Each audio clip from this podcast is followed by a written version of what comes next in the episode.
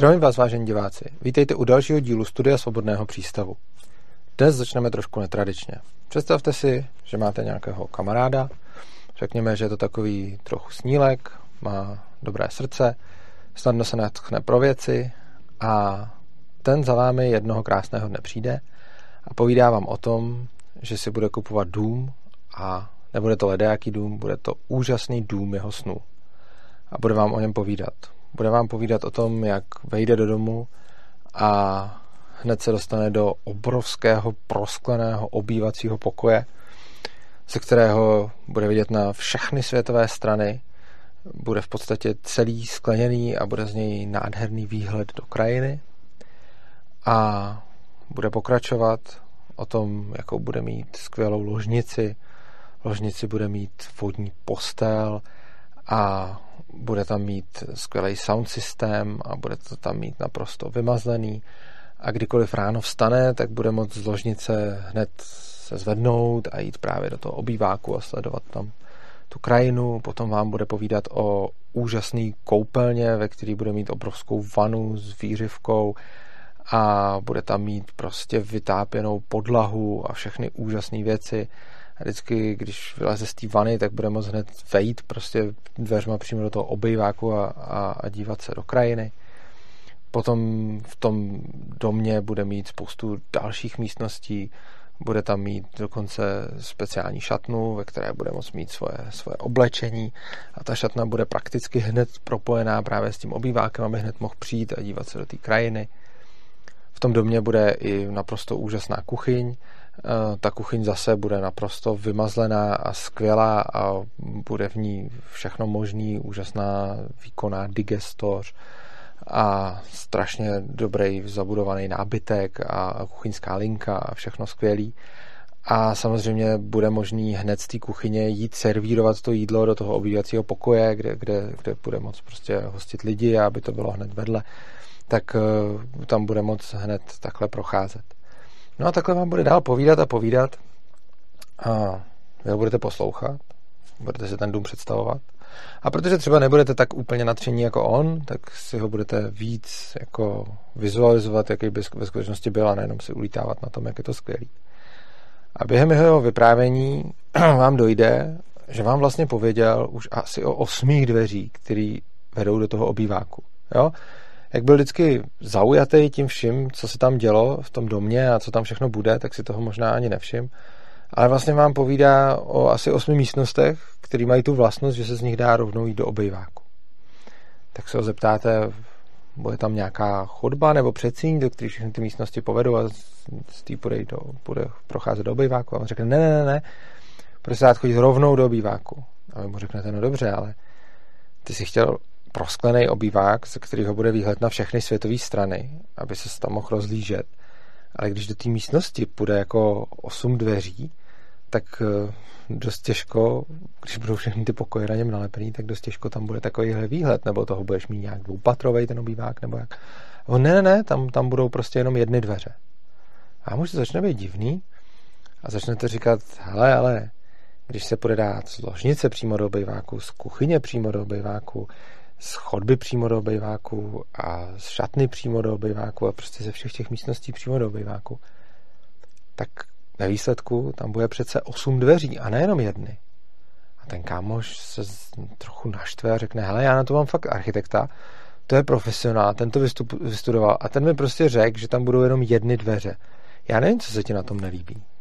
A jako vy ani tak nemáte nic proti tomu, že by se vám na tom něco nelíbilo, ale neumíte si ten dům tak nějak vůbec představit, protože vám vůbec nedává smysl.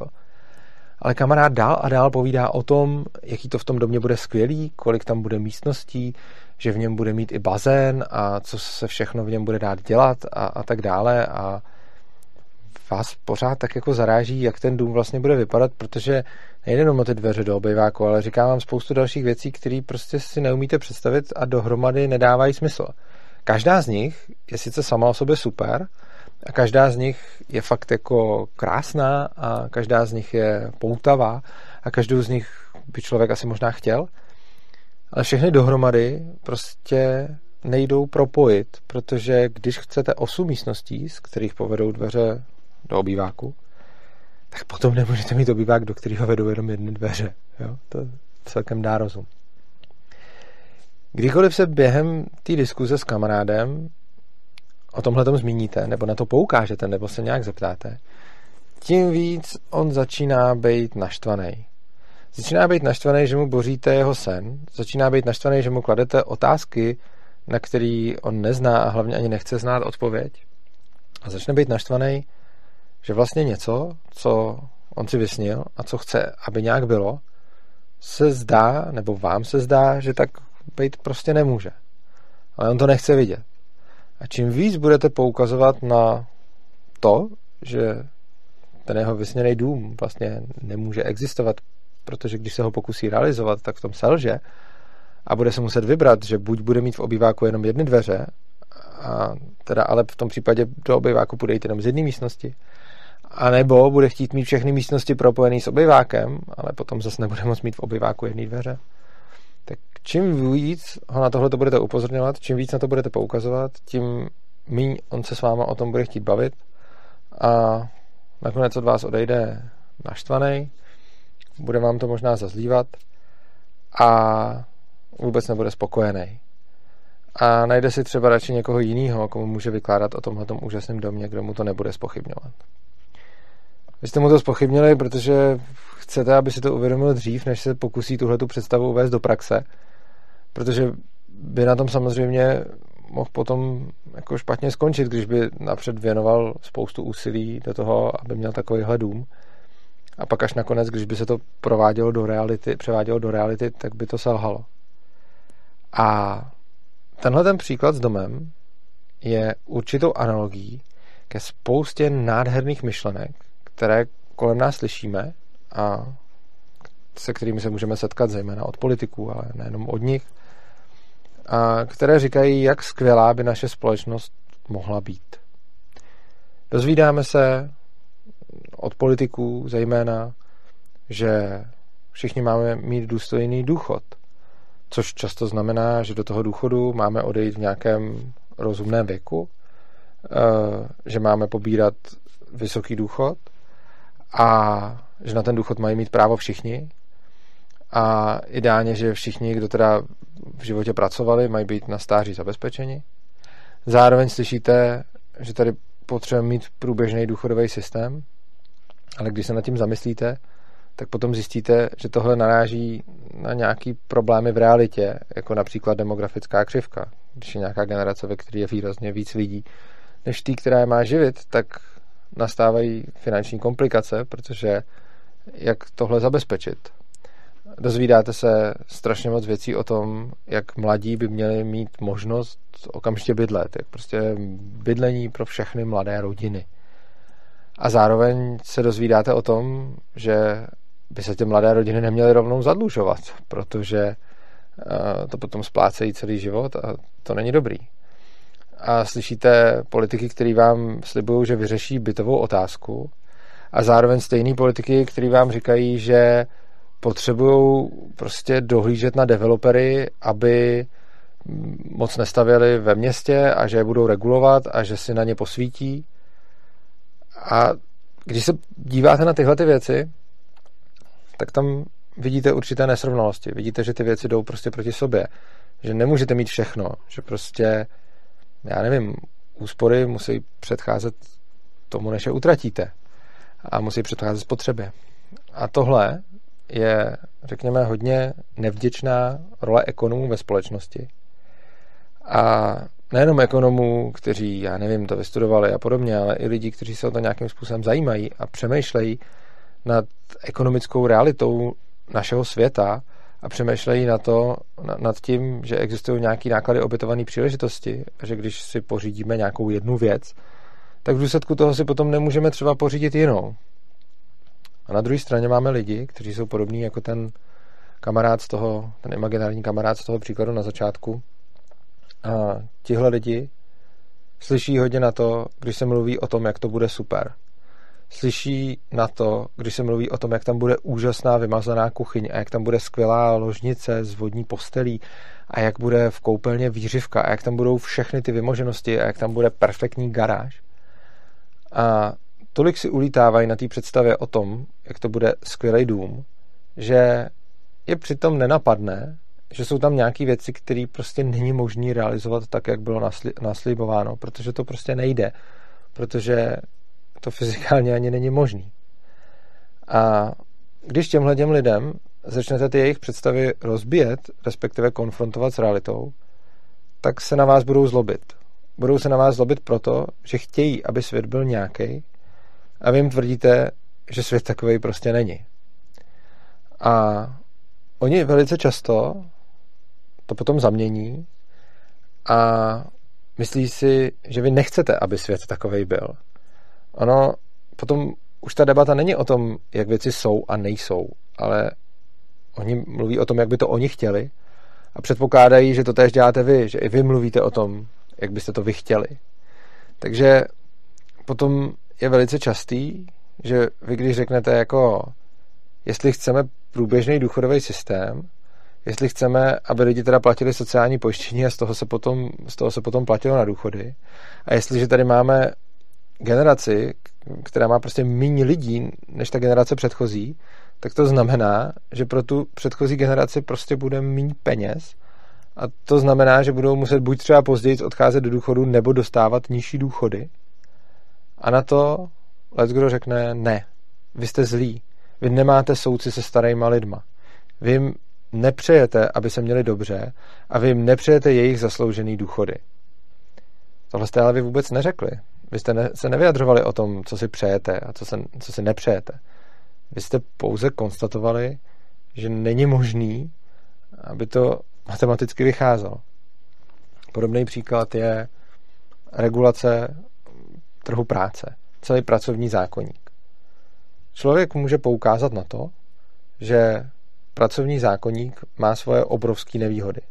Ty obrovské nevýhody spočívají v tom, že všechny ty regulace, které jsou uvalované na zaměstnavatele a všechny ty výhody, které mají teoreticky požívat zaměstnanci, následně dělají to, že stěžují pozici zaměstnanců na trhu práce, eh, protože jsou prostě dražší, což potom vede k tomu, stejně tak jako minimální mzda a tak dále, což potom vede k tomu, že některý lidi jsou nezaměstnatelní a ty lidi, kteří zaměstnaní jsou, tak potom stojí ty zaměstnavatele mnohem víc peněz, než by stály, kdyby nebylo těch regulací.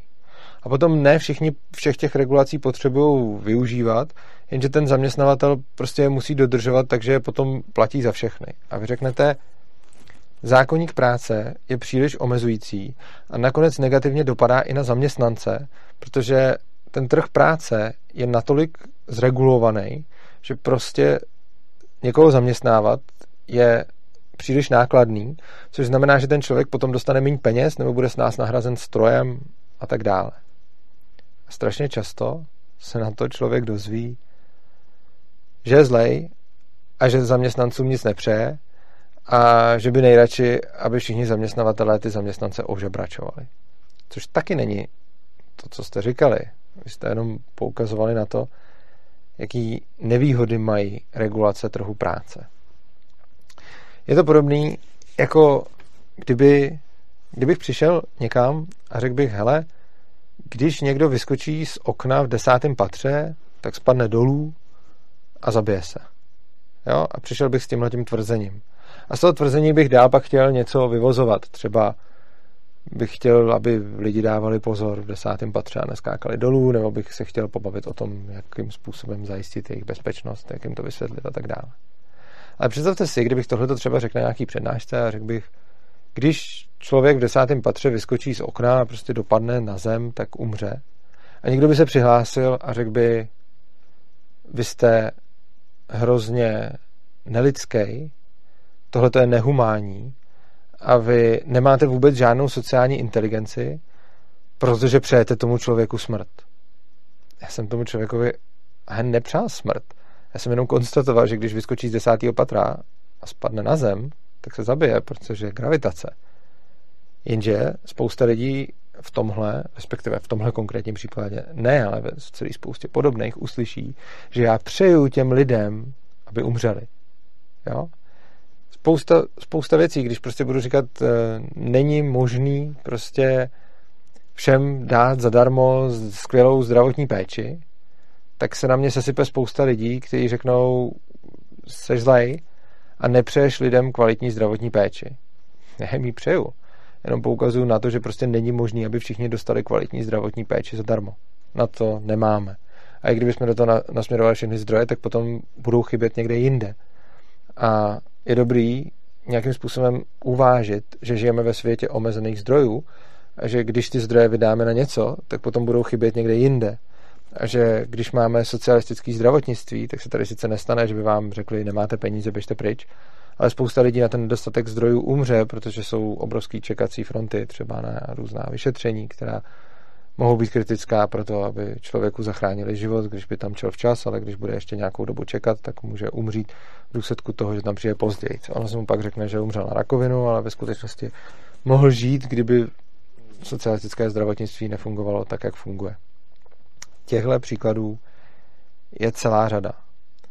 A já si myslím, že je tady strašně moc lidí, kteří chtějí věřit tomu, že všechno může být super, kteří chtějí věřit tomu, že tady můžeme mít bezplatnou zdravotní péči pro všechny, že tady můžeme mít uh, obrovský dotace pro umění, obrovský dotace pro sport, obrovský dotace pro vědu, že tady můžeme mít prostě špičkový hasiče a špičkovou policii a špičkový prostě soudy a že tady můžeme mít úplně všechno a zároveň, že školství je priorita a, a můžeme tady mít špičkový vzdělávání.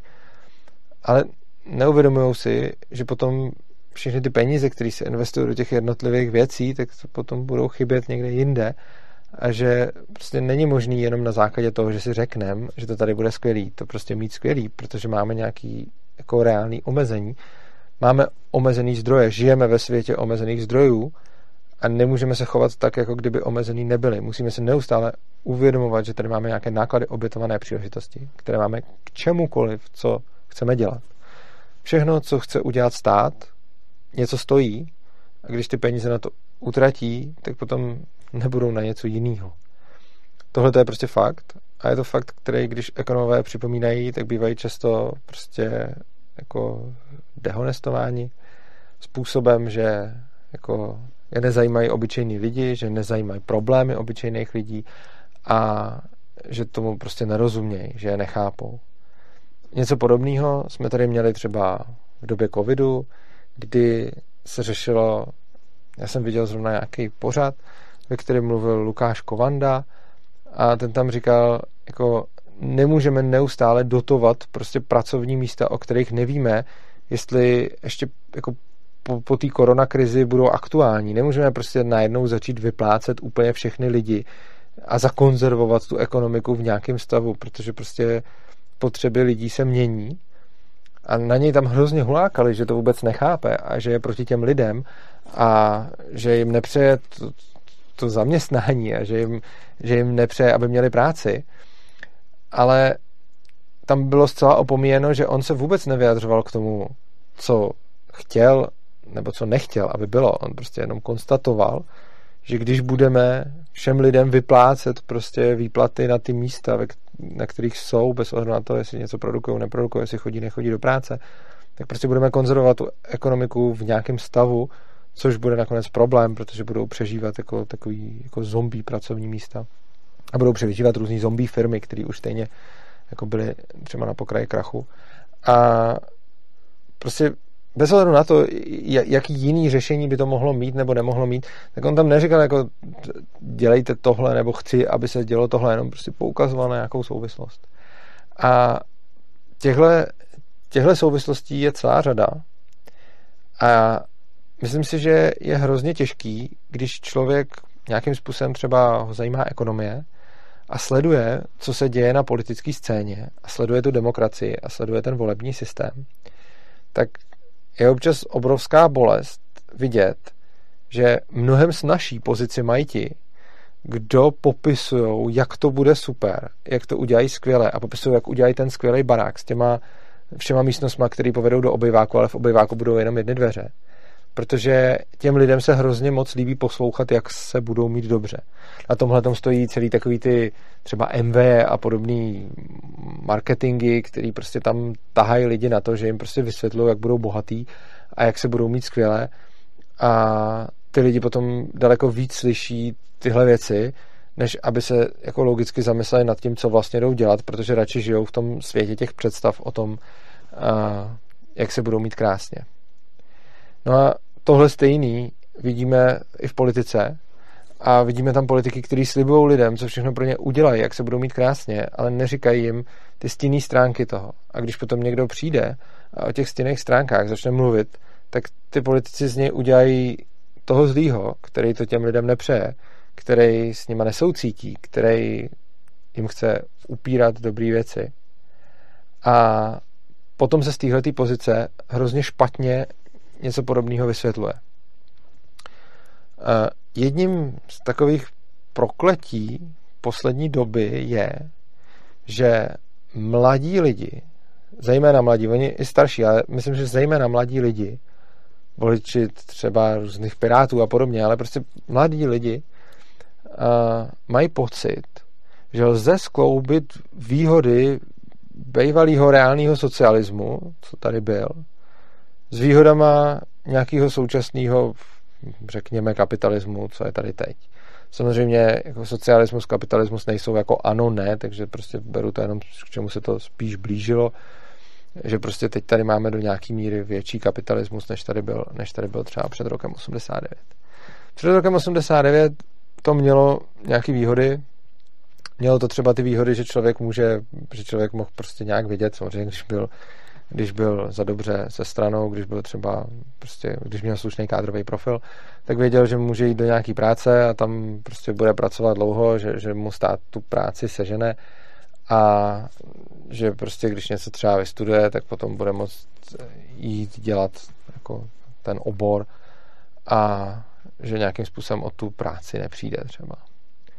A samozřejmě, když jste potom měli jako špatný kádrový profil, tak jste skončili někde prostě v kotelně, ale to, a nebo ještě hůř, ale to, to je jako jedno.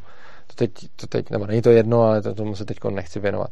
Teď řekněme, že vezmeme tu výhodu reálného socialismu, že prostě ty lidi se nemuseli obávat o to, jestli se ženou práci, prostě něco vystudovali, něco uměli a potom dostali tu práci, je to pracovní místo, který se prostě, ve kterém se drželi, dokud třeba nenaštvali nějakého výše postaveného soudruha.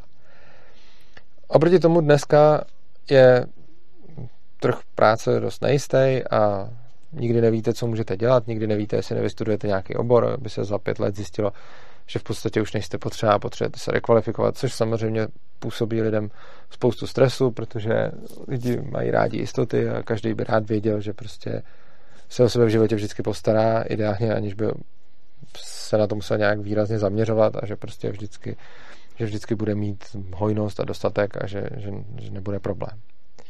Zároveň ale jsou lidi zvyklí na současné výdobytky toho systému, který tady máme teď. Jsou zvyklí na výdobytky kapitalismu, jsou zvyklí, že když si prostě zavolají a objednají si jídlo, že jim ho přivezou klidně v noci. Jsou zvyklí, že můžou jít prostě do supermarketu a tam je všechno, tam je prostě tam si můžou vybrat, co, co hrdlo ráčí, tam můžou mít, tam mají obrovský výběr jako potravin, jiného zboží. Lidi vědí, že můžou jít na internet, tam si cokoliv objednat a druhý, třetí den to můžou mít doma, můžou to hned používat. Lidi vědí, že když mají peníze, tak můžou jít koupit prostě auto a dostanou ho okamžitě, nemusí čekat žádný pořadníky a tak dále.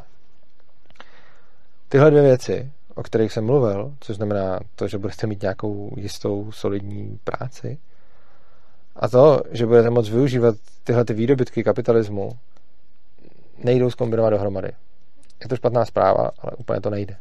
A zase, když uslyšíte politiky, kteří vám řeknou, a nejenom politiky, když uslyšíte spoustu socialistů, kteří vám budou říkat jako, jak je hrozný tenhle ten systém, že v něm nemáte žádnou jistotu, že můžete někde pracovat a pak vás vykopnou, až vás nepotřebují a že je to hrozný a že by se mělo nějakým způsobem zajistit, aby lidi z těch prací nevyhazovali, že je potřeba zajistit těm lidem, aby jim nechávali jejich pracovní místa, ať se děje, co se děje, aby jim to pracovní místo podrželi, i když něco, a aby je nemohli vyhazovat, já nevím, bez udání důvodu a všechno tohle, tak to je jako něco, nějaký požadavek, který když uslyšíte, že někdo má, tak si ale uvědomme, že čím víc zakonzervujeme tu ekonomiku, tím víc potom vy nemůžete mít všechny ty moderní výdobytky. Protože všechny ty moderní výdobytky se, jako to, to, co v dnešní době máme, ten blahobyt, v kterém žijeme, jsou založený na tom, že když v ekonomice vznikne nějaký sektor, který už není, nebo když v ekonomice je nějaký sektor, který přestane být potřeba, tak prostě zanikne. A zanikne i navzdory tomu, že jsou tam lidi, kteří jsou v tom sektoru zaměstnaný, zanikne i navzdory tomu, že jich je tam spousta a zanikne i navzdory tomu, že se potom budou muset rekvalifikovat. Budete mít prostě řidiče kamionů a pokud někdo vymyslí do nějaký dohledné doby najednou to, že se ty auta budou moct řídit sami, tak ty řidiči najednou nebudou mít co dělat a o tu práci přijdou a budou se o sebe muset nějakým způsobem postarat. A nikdo jiný to za ně neudělá, protože tohle to bude na nich. Budete mít lidi, kteří pracují u pásu, ale když bude jejich práce příliš drahá, za což často může i stát, protože její cenu neuměrně navyžuje zákonníkem práce a, a všema odvodama a podobně, tak tam mezi ně na jednom místě nich může postavit robot.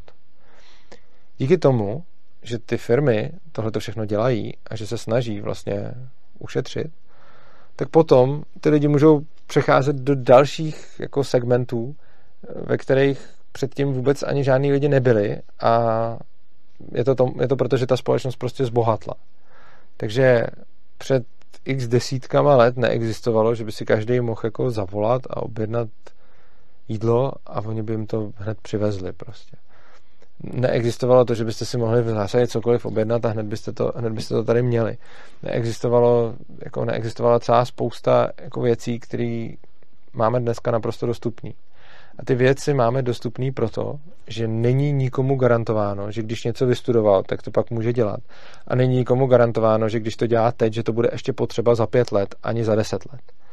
A prostě tohle nejde spojit s tím blahobytem, který tady máme a který se neustále zvyšuje.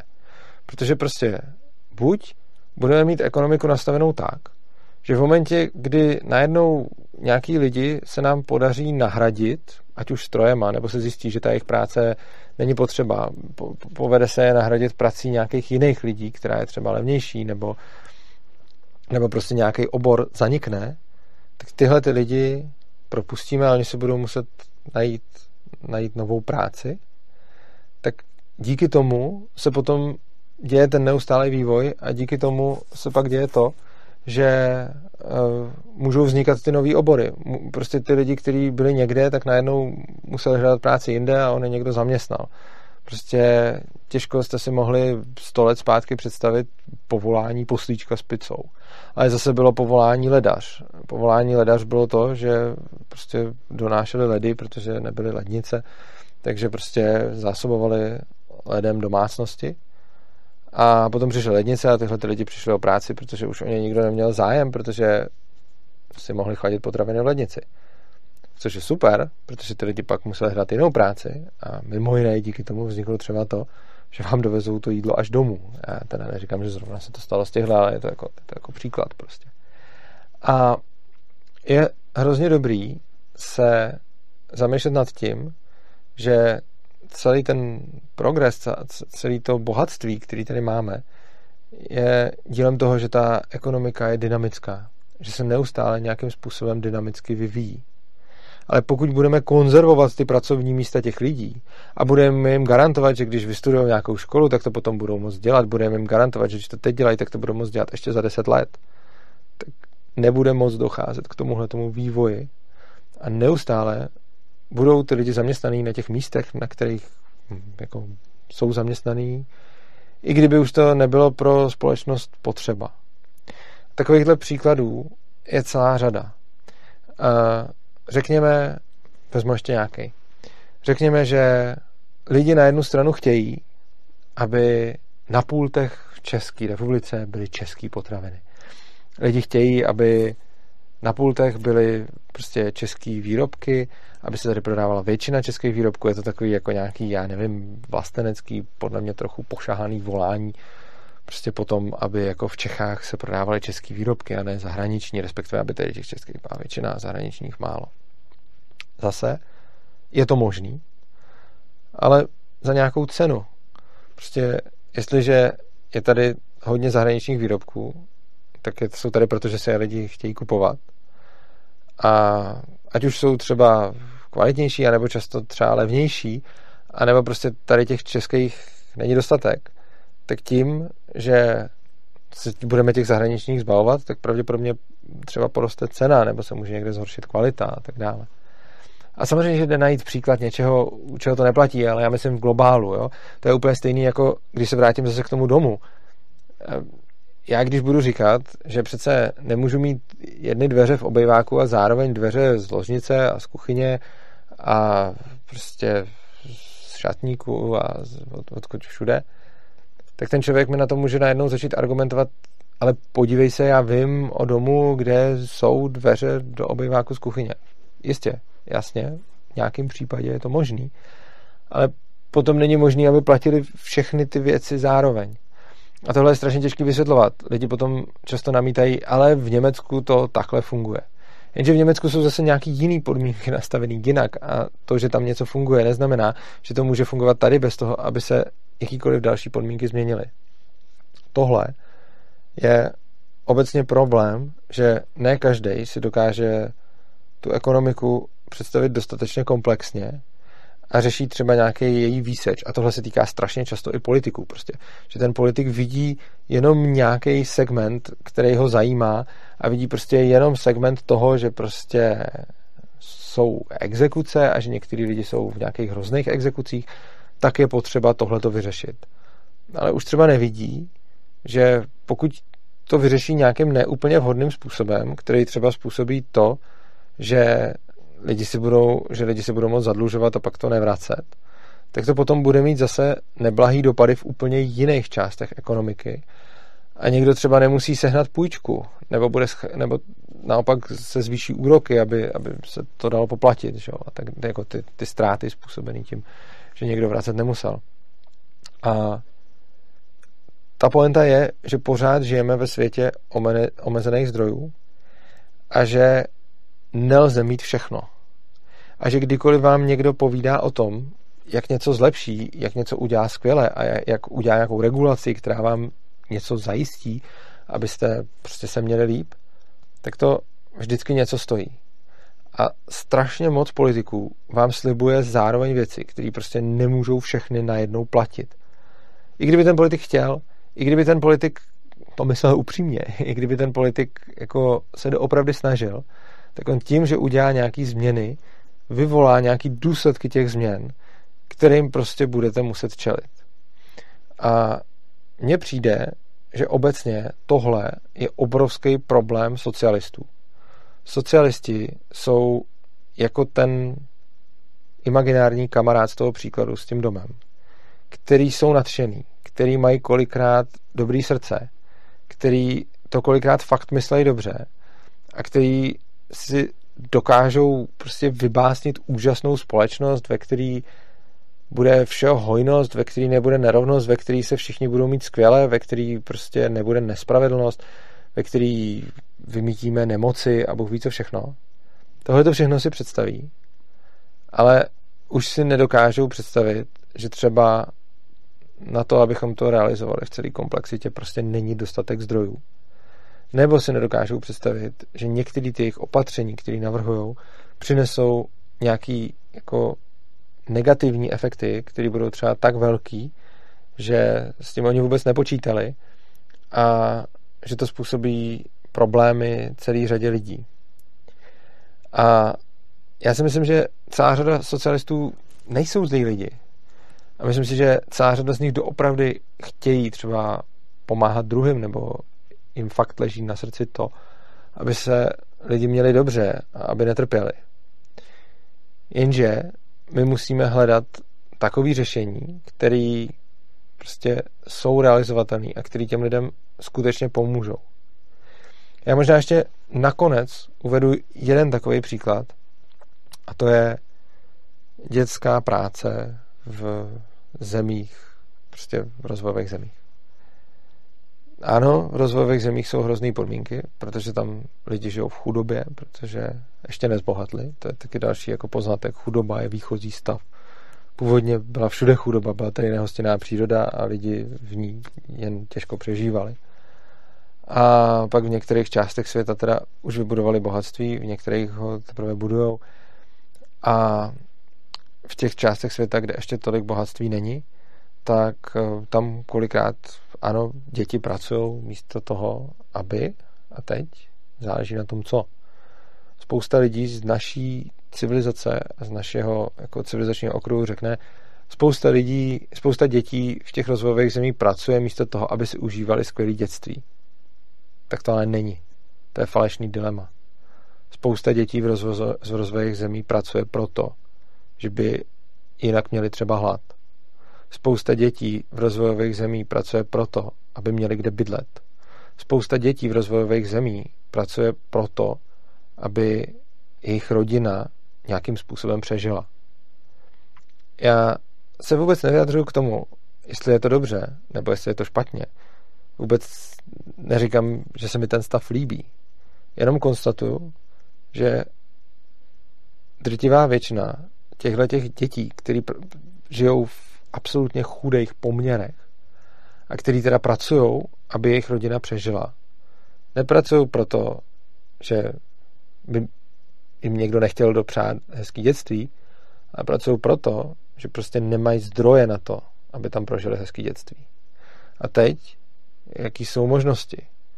Jsou možnosti jim nějakým způsobem pomáhat a nějakým způsobem zajistit, aby ta země bohatla, což je samozřejmě hrozně dlouhý proces na dlouhou tráť a ono k tomu postupně dochází. Ono jako postupně jako celý svět vlastně bohatne jenom to prostě někde trvá dlouho, někde je to rychlejší ten proces, někde je to pomalejší. Samozřejmě jsou i části, prostě třeba Venezuela, kde ten socialismus fakt přehnali, kde jako moc nebohatnou.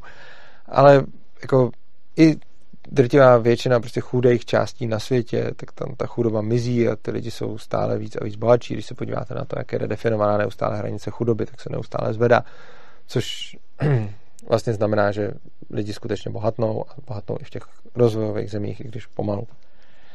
A tohle je cesta. Co naopak není cesta je říct, já nebudu podporovat dětskou práci a nic dál. Nic dál neudělám, jenom nepodpořím dětskou práci, takže si třeba nekoupím nějaký výrobek toho dítěte a budu tlačit na nějaký firmy, aby ty děti nezaměstnávaly. Jasně, co tím docílím? To dítě nebude pracovat.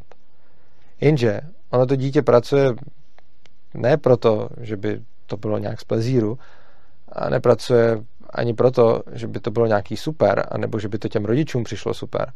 Ani ty děti prostě často pracují, protože je to pro tu rodinu jediná možnost, jak nějak normálně přežít. Když jim tuhle tu možnost, byť hroznou, vezmete, tak budou čelit možnosti ještě horší, že to dítě třeba bude mít hlad. A nebo bude stejně někde pracovat na černo a tím pádem v horších podmínkách, než který mělo předtím, když jste se nesnažili tenhle ten stav potlačit. A tohle je prostě další téma, který se socialistům hrozně blbě vysvětluje, protože socialisti by chtěli, aby v rozvojových zemích ty děti měly nádherné dětství, aby prostě mohly hrát s kamarádama, aby měli všeho dostatek, aby měli dost léku, aby měli hojnost a tak dále. Ale to, to samozřejmě chci taky, jako ono, kdo by to nechtěl.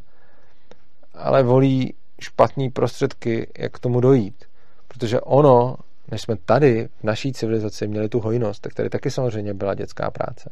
Jako dětská práce tady byla od počátku věků, vlastně tady byla celý středověk, potom tady byla o průmyslové revoluci, což je hrozně zajímavý, že vlastně ty děti jako makali s rodičema už od nepaměti, jo. takže jako prostě už ve středověku ty děti prostě pracovaly a byly zapojovaný do toho pracovního procesu už velmi mladý. Zase ne proto, že by to prostě byl nějaký rozmar, ale prostě proto, že to bylo potřeba, protože nebyla taková velká efektivita výroby, takže ty lidi to potřebovali tu, tu dětskou práci k tomu, aby se prostě uživili, aby přežili. Potom během průmyslové revoluce se to dělo taky, akorát, že ty děti byly zaměstnávány v, továrna, v továrnách. A vlastně díky tomu se tady pak naakumuloval dostatek bohatství a od té doby ty děti už pracovat nemusí.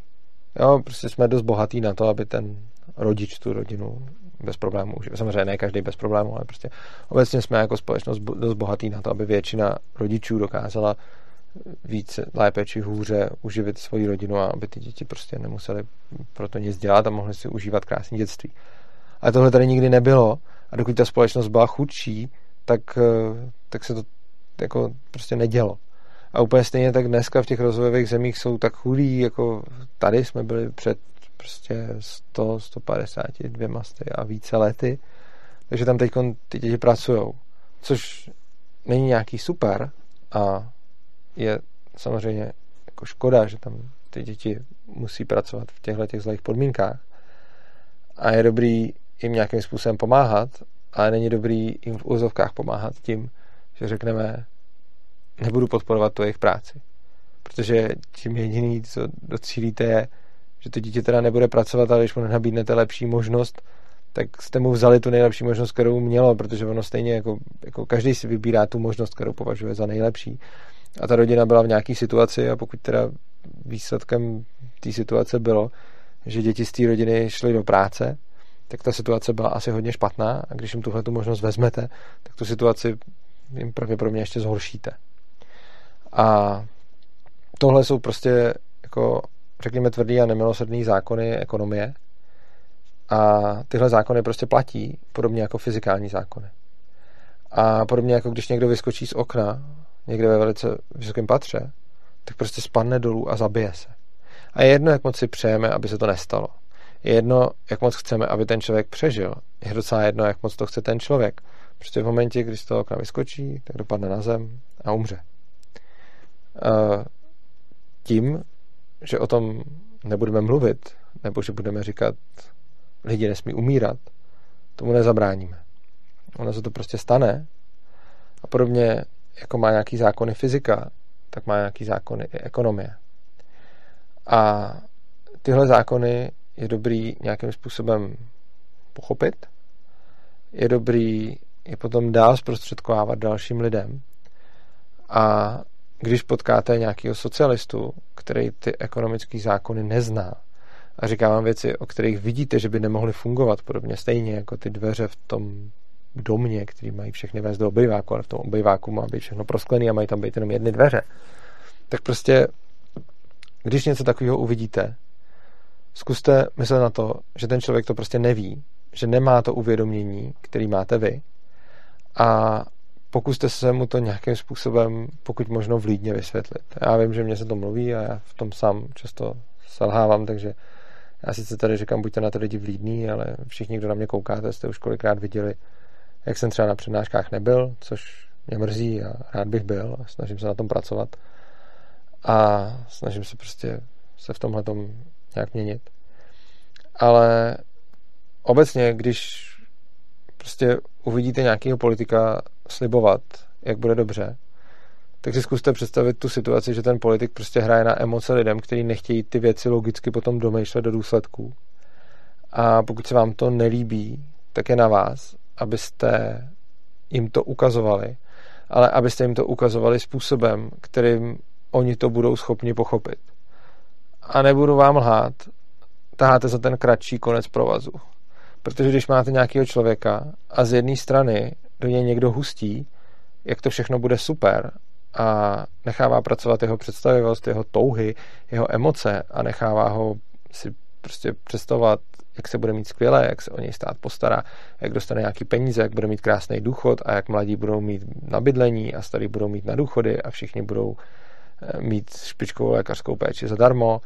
A ten člověk si tohle bude prostě nějakým způsobem vizualizovat a proti tomu budete vy, který mu budete říkat ty věci, které on nechce slyšet a budete mu říkat, hele, tohle to nejde, že ve světě omezených zdrojů na to všechno nemáme prostě prostředky, je potřeba si vybrat a když budeš mít A, tak nemůžeš mít B.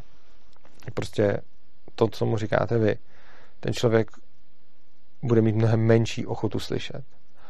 A to je i důvod, proč prostě lidi tolik inklinují k tomu socialismu a tolik inklinují k tomu rozrůstání státu a tak dále. Protože je pro ně příjemnější slyšet, co všechno bude a kdo udělá lepší volební slib a kdo udělá lepší volební program a kdo toho víc naslibuje, tak ten má větší šanci, že získá hlasy těch lidí, protože ty lidi se kolikrát neobtěžují s tím, aby posuzovali, jestli to, co je jim slibováno, je vůbec realizovatelný a jestli to náhodou třeba nejde proti sobě. Protože strašně moc těch věcí prostě jdou proti sobě a strašně moc těch věcí, které nám politici slibují, že udělají, prostě není možný vykonat zároveň. A spousta těch věcí má potom negativní efekty, o kterých uh, prostě se nezmíněj a který spousta lidí nedomyslí. A je potřeba zdůrazňovat, že když říkáte, tohle nebude fungovat, tak tím nemyslíte, nepřeju si, aby to fungovalo. A oni s vámi stejně ty lidi budou mluvit, jako kdybyste to nepřáli. A tak se to snažte co nejvíc zdůrazňovat, že prostě ne všechno funguje. A že prostě ne všechny hezké věci, které si člověk vymyslí, lze uvést do praxe. A ono v hlavě se lze vyfantazírovat všechno možný a nemusí to být vůbec konzistentní. A když to potom chcete implementovat do reality, tak už to konzistentní být musí. A tohle je hrozně velký problém, eh, kdy vlastně spousta lidí, když mám námitky ohledně konzistence, na to kašle, protože jim to přijde jako zbytečná teorie.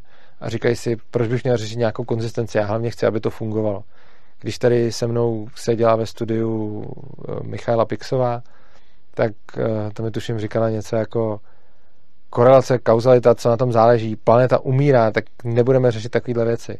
Jo? A to, to je přesně o tom. Prostě v momentě, kdy ty lidi mají nějaký jako najednou poput, že něco, že něco musí udělat, tak prostě jim začíná být jedno, jestli je něco konzistentní, jestli něco není konzistentní, jestli je někde kauzalita, jestli je tam korelace. A hlavně chtějí, aby bylo dobře, hlavně chtějí, aby se staly ty dobré věci a aby se nestaly ty špatné věci, kterých se bojejí. A jsou schopní poslouchat v podstatě každýho, kdo jim to slíbí. A mnohem hůř jsou přístupní tomu, aby se nechali vysvětlit, že to, co si tak přejou, reálně zatím třeba není možný a nelze toho dosáhnout, protože žijeme ve světě omezených zdrojů. Takže já vám přeju hodně štěstí při vysvětlování a tohleto video můžete použít právě taky na vysvětlení toho, o čem se snažíte mluvit. Takže když třeba někdo nebude, když někdo nebude vás jako schopný poslouchat nebo budete s někým vést nějakou další debatu, zkuste mu dát třeba ten příklad s tím domem, na kterém mu vysvětlíte, že nejste nepřátelé toho, aby měl úžasný dům s úžasným obývákem a s úžasnýma dveřma, jenom poukazujete na to, že ty věci prostě nejdou dohromady. A k tomu je skutečně dobrý si se nad tím zamýšlet, je skutečně dobrý k tomu poznávat ty ekonomické zákonitosti, protože ta ekonomie je věda, která vám strašně často ukáže, že něco, co vám někdo slibuje, prostě nejde. Takže já vám moc děkuji, že jste se dívali na tohleto video. Doufám, že se vám líbilo. Pokud ano, tak vás poprosím, vezměte ho, sdílejte ho, dejte ho na sociální sítě, ukažte ho svým přátelům, nazdílejte ho kam můžete, samozřejmě tím nespamujte někde, ale prostě tam, kde se to hodí, ho můžete vložit a je to vlastně jenom několik sekund, který můžete věnovat tomu, abyste podpořili naší práci a svobodný přístav. Dalším způsob, jakým nás můžete podpořit, je nastavit si odběr. Čím víc máme odběratelů, tím víc jsme motivovaní tvořit, to je jedna, jedna věc, ale existuje i druhá věc a to často nás žádáte o nějaké zajímavé hosty a tihle hosti chodí a nechodí a zejména, když jsou to politici, hodně podle toho, kolik má člověk odběratelů. Takže čím víc budete, čím víc budeme mít odběratelů, tím lepší hosty můžeme mít. Takže pokud nás, pokud nás zatím neodebíráte, dejte nám ten jeden klik a tím nám nějakým způsobem pomůžete. Pokud se vám tohleto video líbilo, můžete ho podpořit ještě materiálně, finančně. Dole pod videem najdete bitcoinovou, litecoinovou adresu a bankovní spojení. A pokud se vám tvorba svobodného přístavu líbí dlouhodobě a nějakým způsobem souzníte s tím, co děláme a nacházíte v tom smysl, tak vás prosím o pravidelnou podporu, eh, což je to, čím nás můžete podpořit asi nejlíp. Spíš než nějakou jednorázovou částku uvítáme klidně mnoho, eh, uvítáme klidně menší částku eh, každý měsíc. Jakým způsobem tuhle podporu nastavit, najdete dole eh, v popisku, na, když tam kliknete na link opristavu.urza.cz a tam zjistíte, jakým způsobem nás můžete pravidelně podporovat.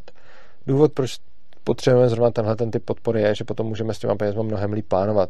Vidíme, co si můžeme dovolit, jakou si můžeme koupit techniku, vidíme, jaký můžeme pořádat akce, vidíme, na jaký činnosti si můžeme třeba najmout lidi a co ještě, ještě musíme dělat sami, případně přes dobrovolníky. Takže pokud se vám naše tvorba líbí a dává nám smysl, tak ji neváhejte podpořit. Já se s váma pro dnešek loučím, mějte se krásně a užijte si života.